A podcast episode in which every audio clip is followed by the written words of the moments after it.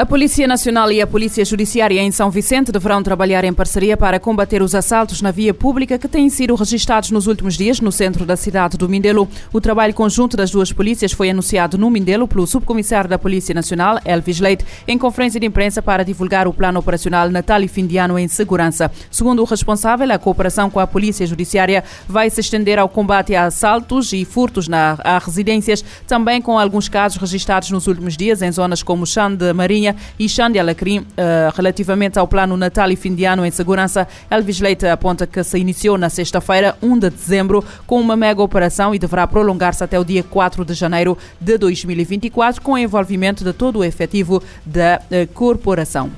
Os rebeldes iemenitas Houthis, apoiados pelo Irão, reivindicaram hoje o ataque a dois navios ao largo do Iêmen, acrescentando que as embarcações israelitas foram alvo da retaliação pela guerra entre Israel e o movimento palestiniano Hamas na faixa de Gaza. Em comunicado publicado nas redes sociais, os Houthis afirmaram ter realizado uma operação contra dois navios israelitas no estreito de Bab el-Mandeb, numa via navegável estratégica que liga o Mar Vermelho ao Golfo de Aden, visando o primeiro com um míssil e o segundo com um drone drone um aerona, uh, visando o segundo com um drone. Em segundo, segundo o comunicado, os navios foram identificados como United Explorer e Number 9. O grupo uh, rebelde disse que os ataques ocorreram após as embarcações terem rejeitado mensagens de alerta. Os rebeldes disseram que deverão continuar a atacar navios israelitas até que cesse a agressão de Israel na faixa de Gaza. No início do dia, a empresa de segurança marítima Ambrey informou que o navio da carga britânico foi atingido por foguetes no Mar Vermelho. O chefe de Direitos Humanos da ONU pede o fim da violência e retomada do diálogo em Gaza. Sem, sem acesso à ajuda humanitária, a região enfrenta uma escassez crítica de alimentos e suprimentos básicos. O diretor-geral da OMS também pede um cessar-fogo imediato. Silenciar as armas e retomar o diálogo. Foi o que disse o chefe de direitos humanos, Volker Turk, sobre Gaza. Ele adicionou que mais violência não é a resposta, afirmando, afirmando que ela não trará paz nem segurança. O alto comissário ainda expressou profunda preocupação com a informação de que as negociações para a continuação da pausa da semana passada teriam parado. Os combates foram retomados na sexta-feira e centenas de palestinos foram mortos por bombardeios israelenses, segundo informações do Ministério de Saúde de Gaza. Nenhuma ajuda entrou no enclave via cruzamento de Rafa com o Egito na sexta-feira e a entrega no sábado foi restrita, impactando ainda mais as operações humanitárias para ajudar milhões em meio à escassez de alimentos, água, combustível e outros itens essenciais. Turk teme que a violência leve ainda mais mortes, doenças e destruição. Ele afirmou que, como resultado da violência de Israel e de suas ordens para que as pessoas saiam do norte e de partes do sul, milhares estão confinados em áreas cada vez menores no sul do enclave.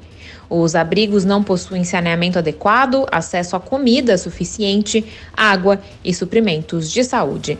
Ele reforçou que não há lugar seguro em Gaza e destacou que o direito internacional e o direito humanitário defendem a proteção de civis e a facilitação de acesso humanitário irrestrito às pessoas em necessidade. Da ONU News em Nova York, Mayra Lopes. O chefe dos direitos humanos da ONU pede o fim da violência em eh, Gaza. 11 pessoas foram encontradas uh, mortas após a erupção de um vulcão no oeste da Indonésia. A informação é avançada pela agência de notícias France Press, que cita o responsável pelas operações de salvamento. A erupção do Monte Merapi, na ilha de Sumatra, começou no domingo. Abul Malik disse que um total de 75 excursionistas encontravam-se na montanha desde sábado. 12 deles ainda estão desaparecidos e 49 desceram da montanha, alguns dos quais foram levados para o hospital. As cinzas projetadas pelo Monte Merapi foram observadas até 3 mil metros acima do cume, de acordo com o chefe do Centro Indonésio de Vulcanologia e Riscos Geológicos. O Merapi tem, tem uh, eh, 2.891 metros de altura e o nome significa a Montanha de Fogo. De acordo com as autoridades, encontra-se atualmente no nível de 3 de alerta, numa escala de 4. As autoridades impuseram uma zona de exclusão de 3 km em torno da cratera. Pelo menos 47 pessoas morreram e 85 ficaram feridas no norte da Tanzânia em resultado do deslizamento de terra causados por fortes chuvas. O balanço provisório foi divulgado pelas autoridades locais. Fortes chuvas atingem desde sábado a cidade de Katesh, no norte da Tanzânia, provocando deslizamentos de terras que destruíram habitações. A zona mais afetada é o Monte Ranang, para onde já foram enviados reforços das forças de segurança por ordem do presidente da Tanzânia. A água causou estragos significativos em infraestruturas e casas na província de Maniara, onde está localizado Anang, segundo o jornal local The Citizen. As autoridades alertaram que a avaliação dos danos ainda não foi concluída e continuam a dar prioridade às operações de resgate. Todos os anos, as inundações afetam dezenas de milhares de pessoas na Tanzânia.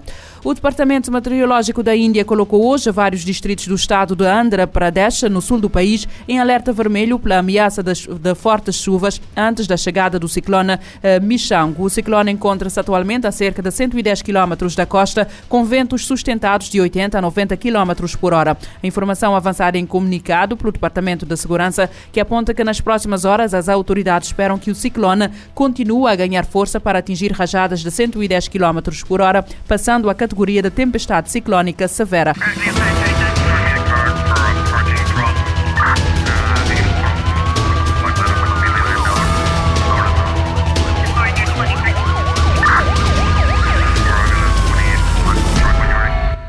Pode ouvir e subscrever este programa em radiomorabeza.cv, no Spotify, Apple Podcasts, Amazon Music, Deezer e em todas as principais plataformas de podcast.